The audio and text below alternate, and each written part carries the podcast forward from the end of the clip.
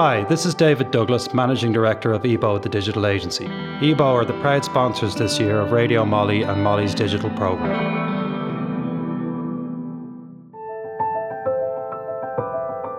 Every Life is Many Days, a podcast about James Joyce and his family in the contemporary novel. I'm Anne Fogarty from the School of English, Drama and Film at UCD. As director of the UCD James Joyce Research Centre, it is my pleasure to collaborate with MoLI on this series of podcasts exploring how James Joyce and his family have been represented in the contemporary novel. 2022 marks the centenary of the publication of Ulysses on the 2nd of February 1922 by Shakespeare and Company in Paris. Inevitably, much attention will centre on Ulysses this year, but the centenary also provides an opportunity to reconsider Joyce's legacy and to think about how we view him both as a person and as a literary icon. The many gaps between Joyce the man and Joyce the writer have in recent years been movingly explored in a number of novels that think about his life in very different ways. This series features the work of five authors who have woven Joyce and his family into their novels Anna Vaught, Nuala O'Connor, Frank McGuinness, Mary Costello, and Mary Morrissey. In conversation with them, we will discuss many aspects of Joyce's influence on the modern novel. We'll examine the much mythologized but often unremembered aspects of the lives of his partner, Nora Barnacle, and Lucia Joyce and Giorgio Joyce, Joyce's son and daughter. These podcasts explore why Joyce continues to act as such a lively source of inspiration for contemporary fiction writers. They also examine why so many writers feel the imperative to reinvent him and at the same time to query aspects of his biography. These novels re engage with Joyce, but they also encourage us to see him differently and from unexpected angles.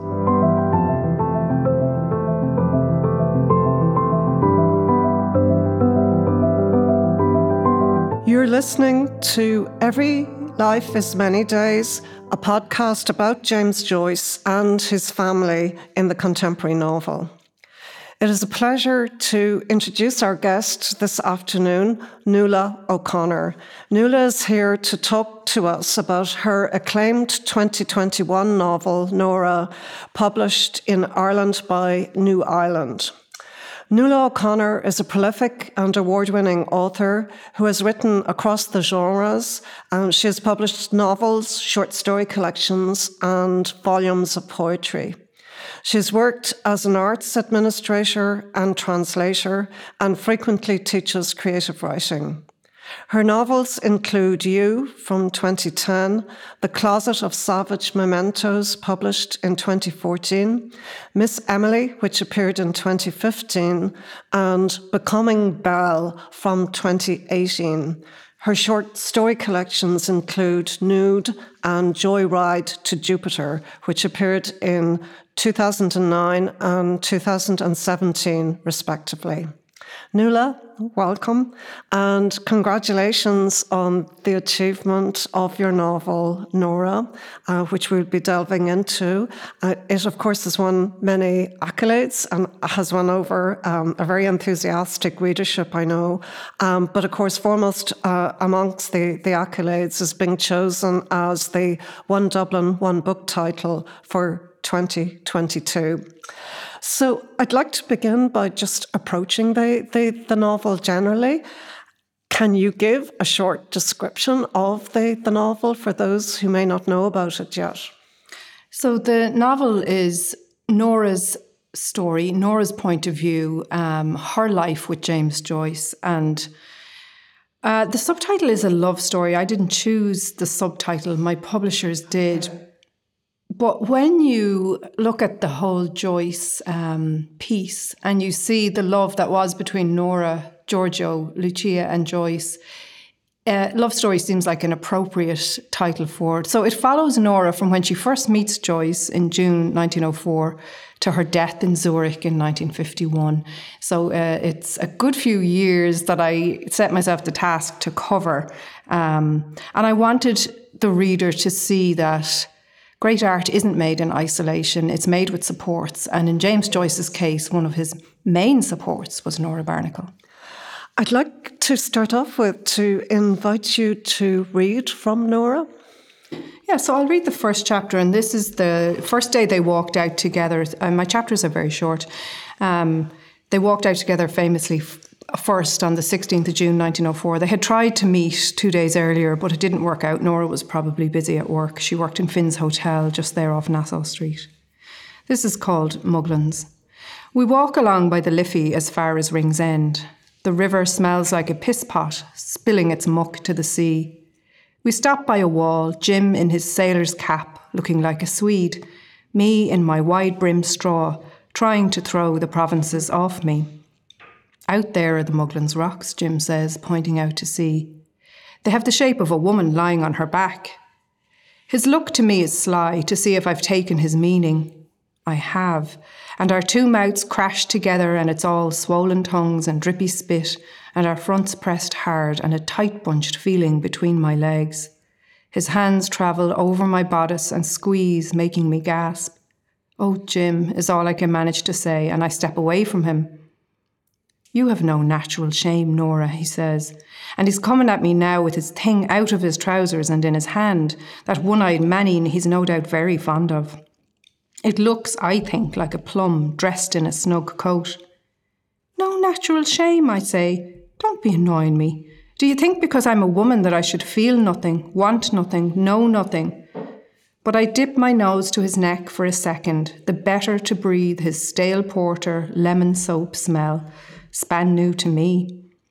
Jim squints and smiles. I kneel on the ground before him, my face before his tender manine, glance up at him. He drops his head, the better to see my mouth close over it. The taste is of salt and heat. The feeling is thick and animal. I suck, but only for a spell, then I draw back and peck the length of it with my lips. I stand up. There, I say, there's a kiss as shameful as Judas's, and don't tell me it isn't exactly what you wanted, Jim Joyce. A groan. He wants that bit more, of course. But that might be enough for today, our first time to walk out together. We kiss again, and he, he lingers in my mouth, wanting to enjoy the taste of himself on my tongue. His paws travel over me front and back. Oh, but he's relentless. So I unbutton him, put my hand into his drawers, and wrap cool fingers around his heat. A gasp. I work him slow, slow, fast until he's pleasured, until my fist is warm and wet from him. You've made a man of me today, Nora, Jim says, a coddled whisper, and I smile. It's rare to have a fellow say such a thing, and I feel a small bit of power rise up through me, a small bit of joy. I wipe myself with my handkerchief, and Jim fixes his clothes. I hold out my hand, and Jim takes it, and together we walk on. Thank you. It's a brilliant opening. Um, really startling as well because it brings so much together the the myth of Bloomsday, which, as you say, is sort of romanticized sometimes in, in that short phrase, cursory phrase, the the love story of James Joyce and and and Nora Barnacle, because there's so much more at stake. And you also establish her voice. And it's a day we know about, but we don't know as well. So it's the, the whole mystery of what a biographical novel can do. So I'd like just to begin with the early beginnings and um, ask you about what attracted you to the, the figure of Nora Barnacle as a subject. I think, like all these things, when you start a project like this, it's sort of a few things sort of rise up and crash together and refuse to let you not notice them. So, um, I suppose, it, firstly, in my teens, I had read Brenda Maddox's biography of Nora and fell in love with Nora. Then came the beautiful film by Pat Murphy and Jerry Stembridge. Thoroughly enjoyed that. Thought Susan Lynch was an astonishing Nora. She was perfect, sensual, and you know capable of great emotion and all of that. Um, I was I had adopted a cat shortly before I started this. I had adopted a cat and called her Nora Barnacle. I live in Galway. I'm from Dublin. And then I was studying Italian by night in NUI Galway, and one of my essays was to write a, write an essay about Joyce's time in Trieste, and I wrote one about his friendship with Italo Svevo, the Italian writer. And all the time I was doing the research for that, I was back inside my Maddox and my Ellmann, and I thought, wow, okay, what's Nora doing over there? I'm interested, more interested in what Nora's doing, and it occurred yes. to me to write a short story about her. Um, and this sometimes happens to me. I write something short, like a poem, or a flash fiction, or a story, and then I find, okay, I'm not finished with this subject. Okay. So Nora just whatever communion I had with her writing the story didn't want to leave me. And I thought, could I write a novel? And of course, taken on Joyce feels audacious. It feels big. I had already taken on Emily Dickinson, and I know how protective the Dickinson scholars are yes. and were of her. And I feared, I suppose, the same thing about Joyce. But then once again, like these projects, once they take hold of you, there's sort of no getting away from them. You don't want to get away. You start your research and the excitement begins. And for me, that novel excitement, that first bit of excitement is really important and it's what launches the project into reality. Yeah. And so I started to get really excited about, so the story ends when they step on the boat. Yes. Um, and I started to get excited to travel with them to Zurich, Pola, Trieste, Paris, and, and all the rest of it, you know. And so and so it began um, from those bits of kind of things in the ether that were maybe waiting to come together to push me forward into this. I love how you describe the, the evolution of, of your interest because that's really communicated in, in the novel, just the sense of a character who gets a hold of us, that you're getting under her skin, but she gets under the skin of the reader. And progressively so as the, the novel moves on, there's a kind of evolution I, I really felt in my interest in her as, as the novel grew and, and grew. I'd like to talk next a little bit about research. It's sort of one of those bugbear aspects of biofictions and how the factual and sources and research fit in. So, a few questions here. How did you go about researching the, the novel? You've mentioned some things, of course, already. And then what does a writer do with research? Because it must it must become a burden as well at some point when, when you want when you move into composing the novel and, and drafting it. You know, where does the research go? Or do you really just have to set it aside? Yeah, I suppose I work differently to some other historical or biofictional writers in that I do a bit of appetite whetting research. So I reread uh, Nora by Maddox. Um, and then I drip feed. So I have the arc of the story in my head. I know what it is. And then I drip feed the other research to myself as I go along. So, for example, I read a lot of the friends' testimonies, people like um, um, Marion Padraic Colum, Frank Budgen, the artist who was a friend of theirs, so to see what they had to say. Obviously, I read the letters that Ellmann collected.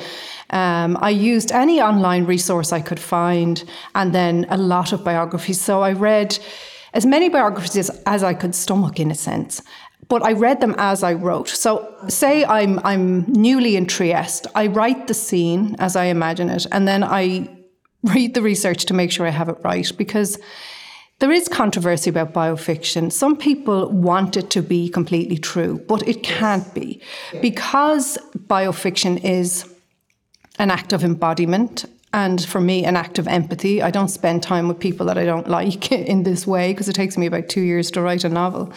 So for me it's about i have this theory about that there's sort of people who festoon as biofictional writers and people who are faithful. And i fall somewhere between the two. I'm quite faithful. So i'm sort of wedded to the to the um, chronology of people's lives and i'm wedded to the facts of their lives. But i'm also in the business of providing an interior life for these yes. characters. And so i am festooning as well. Yeah. but i tend not to I don't go too far off piste in the sense that I read a novel about Emily Dickinson after I had written mine, and she was out in taverns drinking. Now, I know for a fact she didn't do that, so it wouldn't be something that would interest me, you know, to have Nora do something completely out of character as I see it. I wouldn't have her go off and have an extramarital affair because I know she didn't. She was very against that. And so I don't festoon in that way. My, um, I, I want to create probable, believable scenes in the novel whereby I think, how would Nora have felt about this situation? Say when Giorgio was having an affair with a married woman. Yes. Nora, by all accounts, was very annoyed about this and shunned Helen for a good while. And then Helen was let into the fold. So I had to sit and think, how would this and Nora is a curious mix of conservative and what we'd see as maverick. Um, by the time they were in Paris and Giorgio was having this affair, Nora and James Joyce were quite bourgeois. They were quite settled in themselves in their 40s. They weren't going around with the lost generation having parties madly and that sort of thing. They were quite, you know, square, I suppose. Um, and they had quite a square Catholic reaction to Joyce or to Giorgio Joyce's affair. And so I sit and think about Nora and what would she have said? What would how would she have felt about it? She felt maybe it reflected badly on her and Jim as parents. Maybe she was embarrassed that someone at home might find out, all of that sort of stuff. And so that's what I'm doing. I'm trying to make the scenes where someone is reacting to the things we know about. Yes. yes. Actually, uh, down a little bit more in, into some of the things you've, you, have just said, and, and you've wonderfully characterized all of the, the different facets of um, biographical uh, fictions that are exploratory, that are not fixed. And it's even said about biographies. Hermione Lee says a biographer makes up their subject and makes them over as well. So there's invention even in biography, let alone a biographical fiction. But anyway, let's uh, thinking a little bit further about how to create Nora as a fictional figure. Brenda Maddox, in the, the preface to her biography, has the wonderful comment that she started off liking Nora, and so she puts it in this kind of not quite lukewarm way way, but you know, matter of fact, but says she finished her biography in awe of her. And I think you bring your readers on a particular kind of journey with Nora in the novel.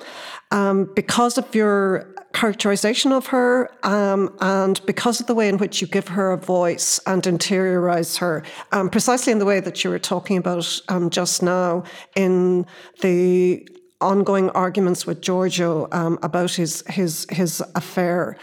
Um, but it's particularly the idiom that you give, Nora, that's striking, I think, from the word go, from that first chapter that you read for us. So, how did you go about creating that voice and avoiding the, the, the risk either of overquoting, referencing Joyce, or creating a stage Irish woman or someone, you know, a Galway girl or whatever? She needs to be something bigger than that and, and different to grab hold of the reader.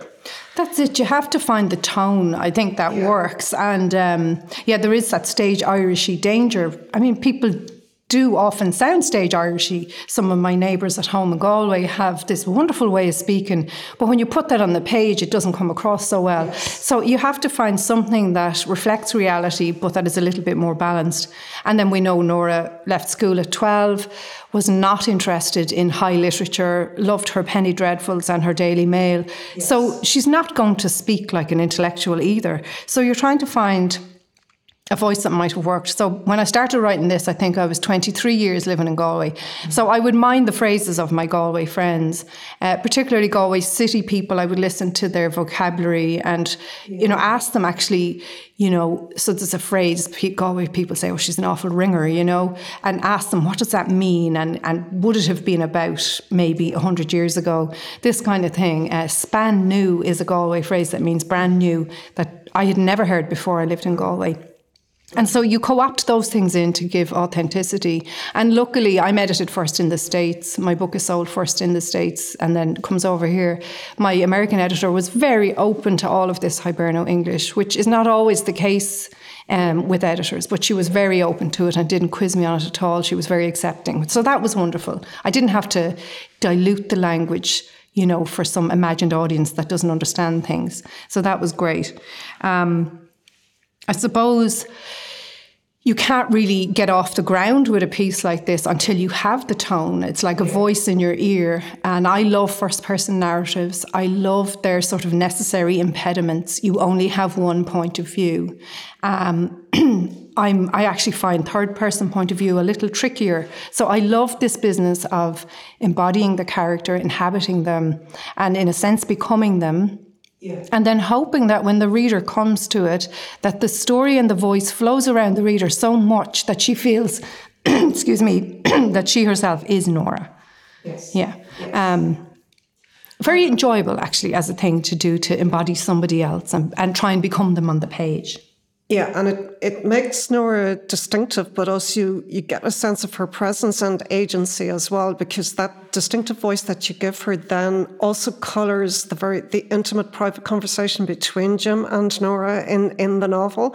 And you don't feel it's been imposed by Joyce the writer on her. In fact, that is coming emanating much more from her um, to him, the the, the goose scene, uh, which you use wonderfully, the their endearments to each other, but also how they quarrel with each other other in the, in the course of the, of, of the novel, that she colours his language as much as he's creating her as a, as a character or whatever. Yeah, because what a thrill for him to come across this exotic Galway woman with this mouthful yes. of stories that she, and of course, you know, my voice for Nora is partly based on Molly Bloom's soliloquies and Nora's own letters, which are punctuation free and where she's quite self effacing and funny when you read her own letters. There's not a lot of them extant. But yeah, so the voice is based on all those different things. And then it's, you kind of take it to yourself. I didn't want her to sound too much like Molly Bloom. Yes. Though I love yes. a lot of Molly's expressions because then she'd be like a pastiche or something. And yes. Joyce himself admitted Molly is, is a, an amalgam of people. She's not one person. Though I am absolutely sure a lot of her phrases are Nora's, you know, uh, Molly's obsession with comparing people she doesn't like to cabbages. You know, she says Boylan wouldn't know poetry from a cabbage. And then I think it's um, Josie, she says the white owl habit, cabbage head of hair on her or something like that, you know. So I'd say a lot of what. Uh, Joyce used for that and in Exiles and stuff like that is based on Nora. Yes. Yeah. Yes. I'd like to talk to you next about the, the structure of the story, um, the overall structure, as as well as uh, the way in which you modulate the the chapters, which I think is very um, particular. Uh, when at what point in, in composition did you decide on the arc of the narrative? You more or less give us Nora's full life, so it's not a, a cross section of, of her life. Then you modulate the chapters um, as the novel goes on and devote more and less time to different phases of their life, which endows the novel, I think, with a very particular rhythm. Um, they, they, there are shorter chapters followed by longer, more immersive ones. So you move in and out of some kind of fluctuating set of circumstances because I think a lot of the novel actually is about conflict. It's not at all static. It keeps, it keeps us moving and thinking, wondering about Nora as a figure, not at all presuming, oh, now I know what she's about or anything like that. Um, the, the puzzles remain to, to the very end. So, first, the, the arc of the story. Yeah, so I suppose I wanted to follow the chronology. And yes. then um, I had envisioned it as writing it as a novel in flash fiction. So, uh, discrete pieces. So each chapter I wanted to be able to stand alone. And then this was my initial idea. In fact, I wanted to write a novella, which is ludicrous when you think about it now.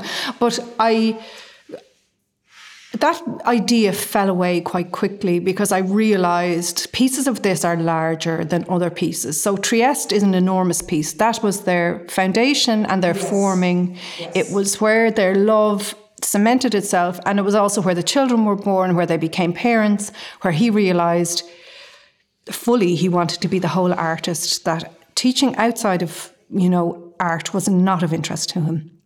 Earning money outside of art from teaching is what I mean. Um, so really, I had to devote a lot of time to Trieste, and I was very happy to do that. And when my agent read a draft, she was oh, she kept asking me when as I was writing, "Where are you now?" And she was dying for me to get to Paris because, you know, I think she thought that oh well, there they will be with the Hemingways and the you know whoever, uh, Gertrude Steins and all these people. Um, but for me, it was important to keep them in Trieste I, and and yeah. write that fully you yeah. know, so that the person sees how they grew as a couple, yes. how poverty affected them, how I, Stanny I completely was such, agree. Yeah. Yes, and Pola, Trieste, and little bits of Zurich, because um, those cities are less known to people. Joyceans, of course, know of them and a little about them, but not not enough.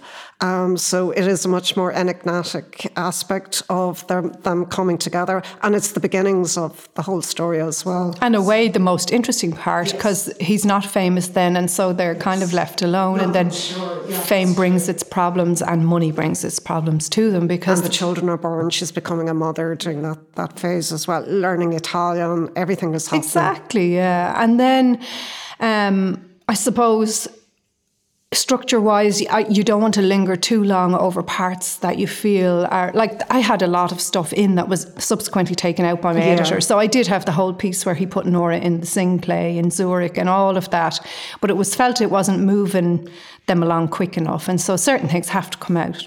Yes. You know, so, yeah. but yeah, structure is something I. I like short chapters as a reader and I like them as a writer. And I think they give the reader a break where they can breathe and think, you know, much the way you consume a short story. I think I like my chapters to be consumed like that. Yeah, it's a very distinctive facet of uh, reading the novel. So I think the, the rhythm does indeed work work very well. I just next like to uh, ask you to talk about the other biofictions that you've written, which are quite different and obviously very different subjects as well. Uh, the Miss Emily novel, which looks at Emily Dickinson, but from an oblique point of view through an Irish maidservant in her house, and Becoming Belle, which tells a very different story of an Irish artiste, a vaudeville performer, and her rise to fame and the difficulties with, with her marriage. So, two very different scenarios. And then we have now have Nora from you alongside those two novels. Did all three novels present you with certain different kinds of predicaments that you needed to resolve, as it were, as as a, an author of these biographical novels? Yeah, so I didn't want to write a straight Emily Dickinson novel, and it suited my purposes to bring an Irish maid in. Emily had had Irish maids, three that we know of.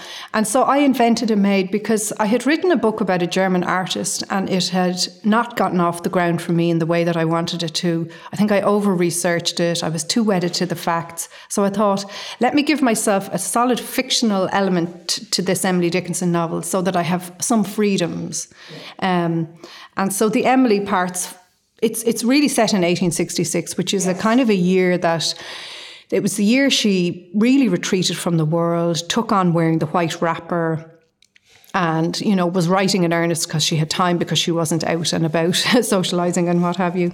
Um, and so they didn't have a maid that year as it happened. And so I could easily slot my Ada Concannon in there into the Dickinson household uh, and and have her do the work. So that one's a dual narrative. One chapter is in Emily's voice one is in Ada's voice. So again you have chiming voices and it's to show how again so called extraordinary people like James Joyce and Emily Dickinson have no aversion to ordinary people. In fact, they value them highly. And so it's about that novel is about cross general cross generational friendship. Emily's 36. She would be considered an old maid at that point in that time. And Ada is fresh off the boat from Ireland, a willing emigrant. She's 18 or 19, I think, when she lands in the house. And so they have this lovely kitchen friendship because Emily Dickinson was a baker. And that was my way into the book, actually. Uh, I like baking, and so I started baking Emily's recipes and always loved her poetry because I was a, a, teenage goth. so we always loved Emily's work. Um, and so, yeah, all these things just kind of come together and push you into doing something. Yeah. And then Belle, obviously, very different Because she's not well known outside of maybe London theatre circles. Maybe she might be a little bit known. She married into the Irish aristocracy, and then that aristocratic family basically fell and left Ireland. Now, the aristocracy was doomed at that point anyway in Ireland, but um, it was seen as a very bad marriage by the the sitting earl. His son, the viscount, made this, you know, improbable marriage that he disapproved of. And so essentially, it's a court case novel. It's about how the father tries to get between the son and the wife and fails. Um, enormously enjoyable to research and lots of freedom because there isn't a great paper trail apart from the court case. Yeah. So I had a lot of. Um, freedom there to invent what Belle might have been feeling about her situation. You know, there was always the the accusation that she was a gold digger. She was an unwed mother who marries this aristocrat. In actual fact, they went on to have five or six more children and had a very happy marriage until her early death. So the marriage worked out. Um, the Clancartys in Ireland did not. yeah. Yeah, you paint a fascinating picture of the, the different constraints and then opportunities that different subjects um, put forward for you as as as a, as an author. I'd like to move next to the subtitle that you mentioned that you didn't choose for your novel, uh, the A Love Story of Nora Barnacle and and James Joyce. I think um, Brenda Maddox, Maddox's biography also had a similar kind of subtitle imposed on it, not it was, chosen by her. It was something like the real story of yes. Molly Bloom or something yes. like that. The it's story almost the, like publishers want to copper fasten something. Oh, that's it. They had to get James Joyce shoehorned into my title somehow. So yes. that was how they did yes. it. Yeah. But of course, this is a love story. It's a story of passion, as, as is self evident from, from, from the first chapter, but it's much more complicated um, than that. And I think what you draw out, one of the things you draw out for me most fully uh, in the novel is the everyday, but everyday strife and tension, quarrels, all the predicaments from Nora's point of view. Uh, in all the phases of their life, it's unrelenting, but especially in the early years, those years that you mentioned that you concentrate on, on Trieste. I guess one of the kind of takes on Nora and James Joyce as a couple is that they're complementary, that they're opposites, and sort that this tension or conflict between them was sort of predestined always um, to happen. And each of them at various moments did think of leaving the other. Um, and in a way, I think people looking at it from the outside console themselves with this idea of an enduring romance. So, where do you think the truth lies, or can we ever know? Yeah, I think it's somewhere in between. I mean, every marriage is full of compromises, and I think Nora had firmly made her bed when she left Ireland eloping with yes. James Joyce, unmarried um, and then very quickly became pregnant with her first child. Yeah. And so they left Ireland to escape the constraints of ordinary life and ended up in a very ordinary life, in a sense, in Trieste, where the father goes out to work to earn the money and the mother stays at home minding the children and, as it happens, taking in laundry in Nora's case. Um, I think they were each other's yin and yang. She was a very naturally optimistic, pragmatic, down to earth person, but also a sort of an Edwardian maverick. You know, she would have been expected if she was going to emigrate to go to England or to America. Yeah. She would have been expected to marry a practicing Catholic and have a lot of babies. So she did what was not expected of her by going to Europe, by being with this very educated man, though Nora liked educated men. The boyfriends we know that she had were all uh, school teachers, um, university students, and that. Yeah, so she, she wasn't averse to yeah. a, an educated tone when she heard one. I'm sure she was as delighted as he was on Nassau Street that day when they met each other.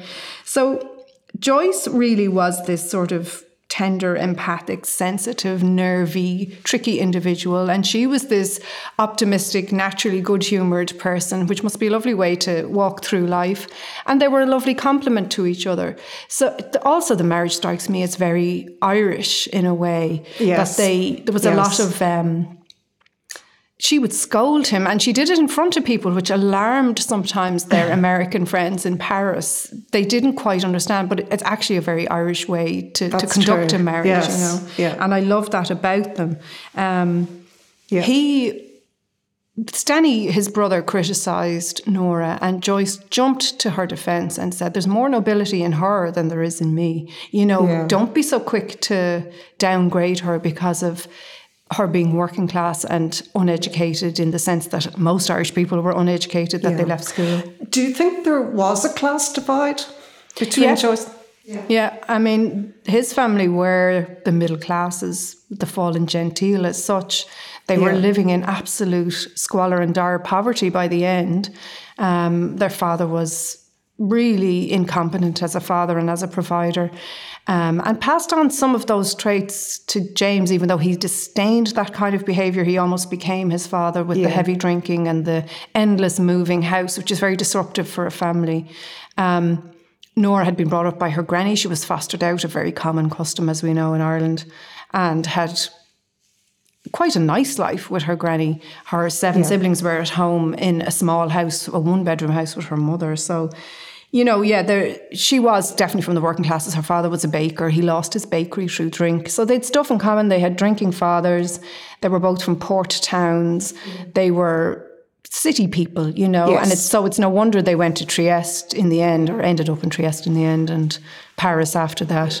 Though Nora did want to try London, I think probably because it was English speaking, and she might have found more comfort Yes. in that. Yeah. they were changing language all the time. Let's not forget. Yeah. Um, yeah, actually, that leads me to uh, the next question I wanted to ask. In that, you really un- underscore the just the poignancy of her situation. That okay, she goes away with with Joyce, and in fact, she almost instigates that move more than he does to to begin with.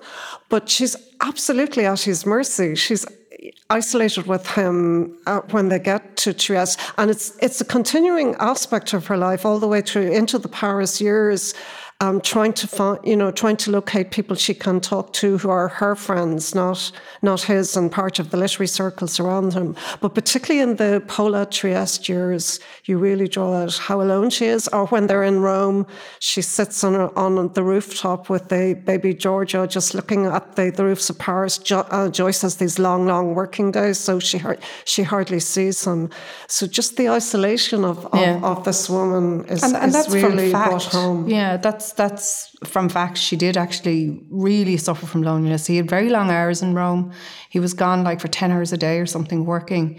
Um, a lot of what I put into Joyce's mouth actually comes from things he he said in letters. Yes. Thank goodness he was a great letter writer, and he wrote to Stanny, who was really his whetstone and his sounding board and his money provider. Poor Stanny. I hate saying poor Stanny, but poor Stanny. um, so a lot of the stuff that Joyce says comes from him. So a lot of what happens is actually very factual, but I, as I said, Yes. I, I weave it into Yeah. scenes. She was very lonely in Rome, And and, I think a lot of women at that time, you know, I'll talk about Irish women because they're the ones was- I know about. That was precisely the point I was going to make. It was- it, it really gives us an insight into coupledom and marriage in, in, in the period and how the dynamics uh, worked because just women got abandoned in, in these relations and, and Joyce keeps drinking night after night, leaves, leaves her at home. Of course, they socialise a lot together as well. Yeah, the bargain that she entered into, she probably knew what it was. Yeah. She maybe didn't know he drank quite as much as he, he ended up drinking. Mm. And like, isn't it awful, really, that he did that to her, having witnessed his father do it to his mother and having really hated it and, and tried very hard to escape it and did escape it, to repeat that seems like an awful insult to her. Yeah, it seems to have been just part of an untamable, anarchic part of him. Um, moving on next to the way in which Nora changes, though, as well, that she she goes abroad, uh, as as you say already, uh, as this uh, very strong-minded, positive uh, young young girl, um, but yet she does have have to change, learn different languages, immerse herself in, in different cultures. Ellmann has um, this very nice comment um, about Joyce after he wrote his historic letter to Henrik Ibsen, the Norwegian playwright, that beforehand Joyce was an Irishman and after he was European. It's a very kind of um, male assessment, though, of how you become something. It's like it's an instantaneous entitlement. It can just come about like that. But you show how Nora learns to be European as well, how she changes in, in many different ways. So um, I'd just like next to ask you about that aspect of Nora, um, her metamorphosis. You talk about later about Joyce and Nora being very bourgeois figures in London, but they also take on other aspects of Europeanness. Yeah, and I thought that was depicted beautifully in Pat Murphy's film when we see Nora come back to Galway and she's wearing this white outfit and this enormous hat. They were Yes. great. They loved style, the two of them. And when they did start getting money from the likes of Harriet Weaver, they did spend a lot on clothing. And you can see it in the children as well. They were impeccably dressed always. Yes. Um, and that beautiful visual representation of it coming into kind of cold, dark, rainy Galway. There's this woman with this enormous, you know, European look about her, uh, which was very deliberate because they were very conscious of their clothes. And you find that Yes. in their letters and stuff that they didn't like looking shabby, they liked looking smart. Um, so I wanted to bring that into the novel as well. That by the time Nora did come back uh, to visit Galway, they came for an extended holiday in 1912. Um, she had become a very, very different person to the person she was. She was now bilingual. She spoke Italian at home with her family. She dressed for the climate that she now lived in, which was the absolute opposite to um, dark, rainy Galway. It was bright, sunny Trieste. Um, her food, even. So it took them a while to get used to the food in Italy, well, Austria as it was, Austro Hungary. Um, but then, of course, your tastes become that. But then her children, when they came to Galway, refused to eat her mother's food, which was terribly embarrassing. And Nora had to bring them to a cafe every day to eat. And then they started saying, We don't want to go into the house, it smells of cabbage. And, you know, she sort of must have realized these children have very bad manners and are not Irish in the sense yeah. that I was Irish, you know. So, yeah, it's an interesting metamorphosis to watch, you know, and you can't go through every minute of their time in Trieste. But obviously, the people they're dealing with, their friends are Italian, their friends are from England, they're from different places. There's a German woman working with Jim as well. So they have this suddenly cosmopolitan set the unfortunate thing for them is because Jim insists on moving and following his sort of trail of ambition, that their friend group changes very often. His other problem is he sees everybody as a potential betrayer, and if they don't betray him, he'll find a reason to say that they did, including Beach, Weaver, all of these people who were so incredibly generous to this family as a foursome. Um, Joyce found ways to be cranky with them or fall out with them or whatever, you know. He did come back around often and praised people like Beach, but he did manage to get cranky with her over perceived royalties that weren't given to him, even though ridiculously he had 66% yeah. of the profits of Ulysses and used the till at Shakespeare and Co. as a kind of a, I don't know, petty cash box. yeah. yeah. Um, there were similar issues with Harriet Weaver, so tensions always entered into tensions the, the entered close like, relations that he had. Honestly, yeah. the woman gave them the equivalent of 1.5 million euro in today's money. Yes. Yes, inheritance yeah, that she yeah, got yeah, straight to Joyce. she's and, a remarkable figure. And minded Lucia for them when Lucia yes, was ill. Yeah, continuously mm. until the very end of her life. Yeah, yeah.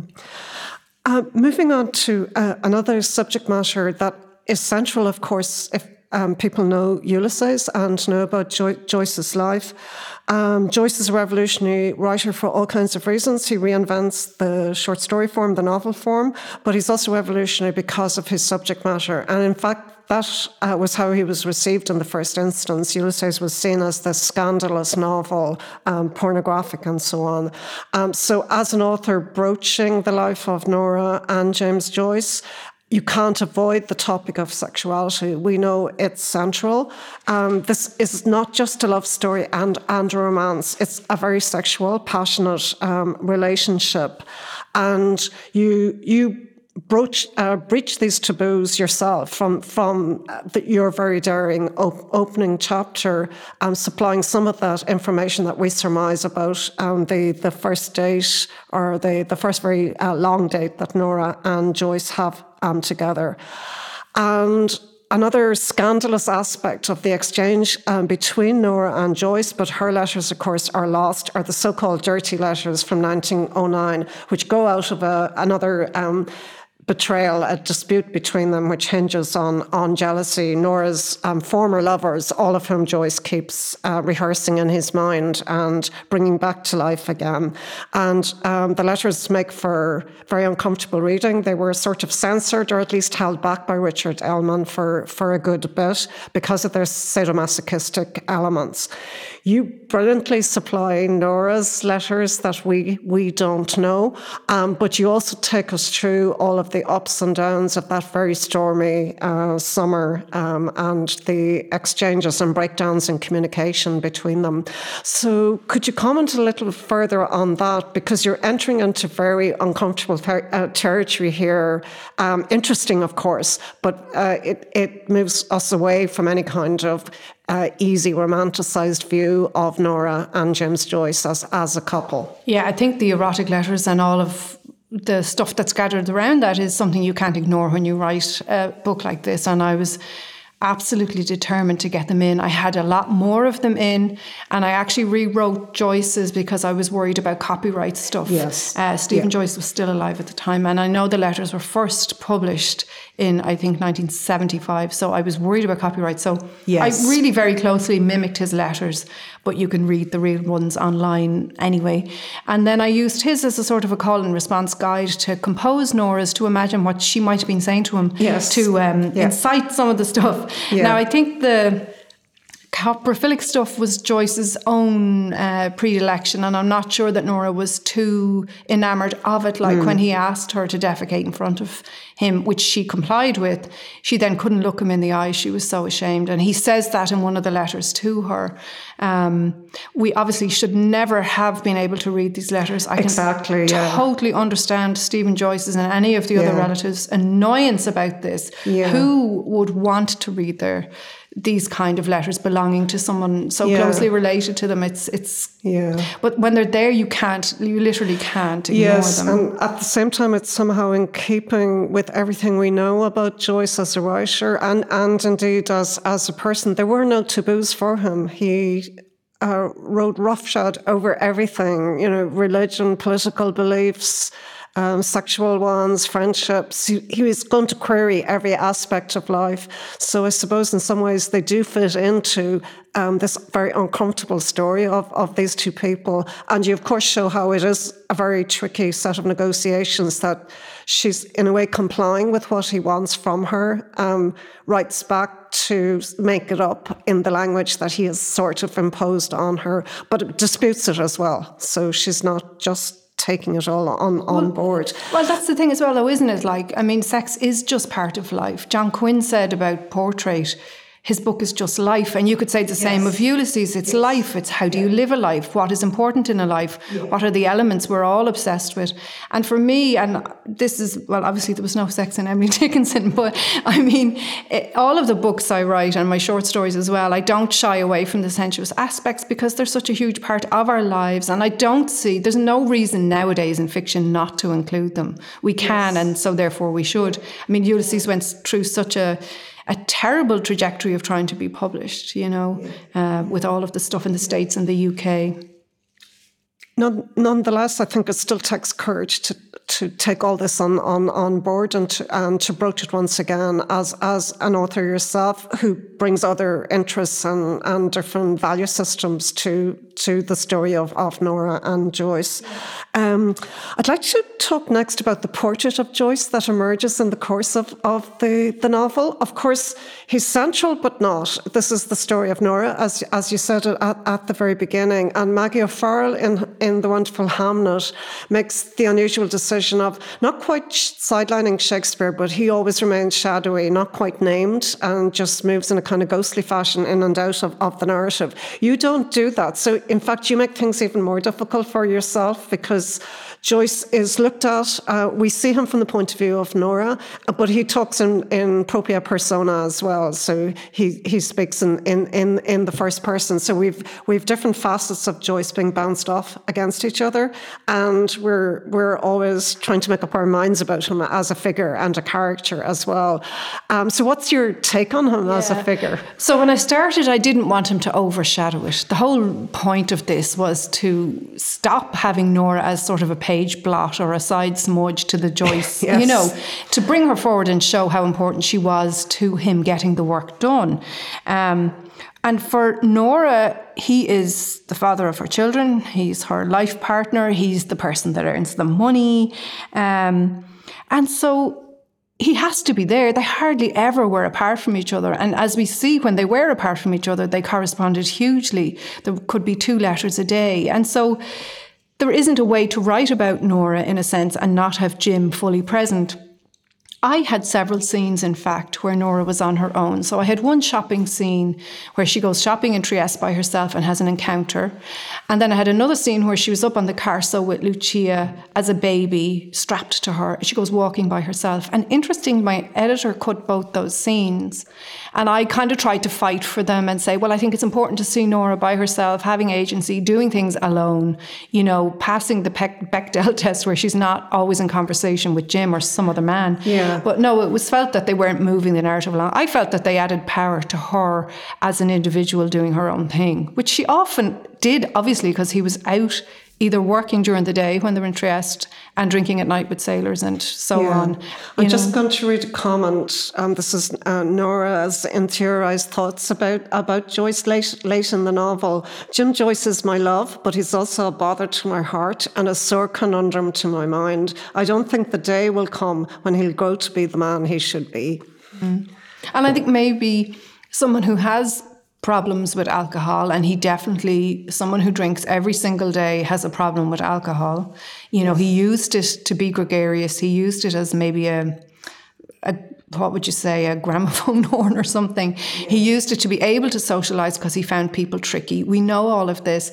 So to be married to someone like that must be really really difficult and she had to put up with that you know, right to the end, like, yeah. you know, and to watch him, in a sense, not take heed of the doctors when it came to drinking, that it was hurting both his stomach and his eyes, which were his two great sites of uh, pain. And he was in dreadful pain a lot of the yes. time. And she, she nursed him through that. She clearly had the patience of 10 saints. She really was extraordinary, had some sort of extraordinary inner strength that kept her. And obviously, love, you know, obviously, great regard for him, not as Joyce, the famous and wonderful writer that we all revere, but Joyce, the man. Yes, yes, yeah yeah, that, that's really what you do, communicate. Um, you've, you've spoken very eloquently, I think, at the launch of, of, of Nora, um, the uh, virtual launch here in MoLI, about the fact that Nora really doesn't take on the role of the literary wife, or a lady of letters is the phrase that she uses about Harriet Weaver uh, in, in the novel. And could you comment a bit more about that? Yes, yeah, so I feel Nora was resolutely herself. She was not into literature. She liked what she liked. And Kiberd said about Molly Bloom, she wasn't easily mastered by outside forces. And I think you could say the exact same of Nora. When Jim did try and get her to write the letters, he was frustrated with her lack of capitalization and full stops and the whole lot. And it was a project not worth pursuing. She didn't want to do it. She didn't have skills in that direction. Her skills were where she had them, and she knew that as his, you know, constant companion, minder, feeder, the person who dragged him home from the bistro when he had drank tr- too much. There's there's accounts of her shoving him into taxis and him screaming, "Will I ever be free of this?" You know, like drunk out of his head. Um, so she didn't see the need to be that person, but also James Joyce was a person who was a great man for um, delegating and recruiting helpers. And so yes. when the children were old enough, they were often sent on errands to Shakespeare and Co. and what have you. He had Helen Fleischman, uh, Giorgio's wife, typing for him. Anyone he knew who he thought he could do something for him, he would have them do it. And he just knew, obviously, from experience, that Nora was not the person to do that. And actually, some of the uh, expat American literary crew in Paris sort of disdained Nora for this uh, they didn't see why she wasn't like some sort of Vera Nabokov figure who was doing all the stuff in the background. Yeah. They wanted her to be that, and she most certainly wasn't. I think the I think there was often cultural misunderstanding about the Joyces and the way they conducted their marriage yes. from the Americans. Yeah. Um, and they would have seen that that was her duty, whereas she didn't see it as that at all. Uh, she knew what she was and who she was, um, and, and that it, it worked for them. Um, another problematic facet of the, the life of the Joyces, but particularly Nora herself, is her relationship with Lucia, her daughter, and Lucia's mental health problems and how they skew and colour Nora's relationship with, with Lucia. Often um, biographical summations of Nora are quite judgmental and moralistic on, on that score. Nora is just simply seen as, as a, a bad mother who somehow failed Lucia. You bring out the complexity of the, the relationship, again, very much through the interiorized view of Nora, but bouncing it off, of course, the, the, the very spiky character of Lucia, um, this obstreperous, unmanaged um, daughter who's um, such a tragic figure, um, as well as an independent and important figure in her own right. Yeah, and I think it is very complex. So Lucia was diagnosed with several things, but one of the things was hebephrenic schizophrenia, which is characterized by emotionless behavior, incongruous and silly behavior, and we've evidence of Lucia acting in all of these ways. She also had catatonia, she suffered from hallucinations, uh, and deterioration of intellect is another. Um, facet of that. Uh, she was violent. She was prone to truancy. She was sexually promiscuous. So Nora had her care mostly because Jim was writing or drinking. And this was not an easy person to deal with. So, as parents, they were extremely worried. Uh, they were worried about Lucia herself and being a danger to herself. Jim was, Joyce was a bit worried about his reputation, particularly when Lucia was at home in Bray um, with her cousins, that people would say, oh, Joyce's daughter is mad, and it would reflect badly on him. Giorgio was the first person to actually commit Lucia, so he started a chain of committals and uh, uses of the what do you call that thing? The the straight jacket. Yes. Um, but Lucia would set fires, for example, in the house in Bray. She would paint the rooms black. She would naked sea swim. Like this is the 1920s. This was all highly unusual, provocative behaviour. Lived on a, a, a diet rather of champagne cigarettes and fruit. So she was pretty out of control. And for Nora to try and deal with that and to try and accept that this, you know, to try and parse out was this just bad behaviour or was there something wrong with her? And Nora came to the conclusion that there was something wrong with her. There was mental illness in her own family. Uh, her sister Dilly was incarcerated in Ballinasloe in the asylum there for a while. And there was mental illness on Joyce's side as well. And I suppose there is this thing that people think it runs in families. Regardless of any of that, Lucia was not well and she was a danger to herself. And what does a mother do? A mother who loves her child, and she did love her child, she tries to help her. Joyce insisted on bringing her around 20 different doctors and yeah. from Switzerland to France to England to Ireland, obviously not wanting to believe that Lucia was as ill as she was and hoping somehow for a cure when it became clear, I think, to everyone around him, and he says this in a letter, everyone else says she's mad, but I, he was still holding out. So I think there was a lot of anxiety, sadness, fear around that, but I refuse to accept this villainous portrait of Nora. I don't find the evidence of it in anything really, apart from her impatience at times with her. Yes. Uh, again, a very Irish mother's solution to a child that's acting up is to smack them or tell them that they're driving them mad or whatever. You know, like some, again, maybe there were cultural uh, differences there that people were viewing Nora's motherhood through the lens of maybe wealthy people's mothering yes. or very educated people's mothering or people who had a lot of servants mothering or you know so yeah. i think as in, we were talking earlier about the differences between fiction, biofiction, biography.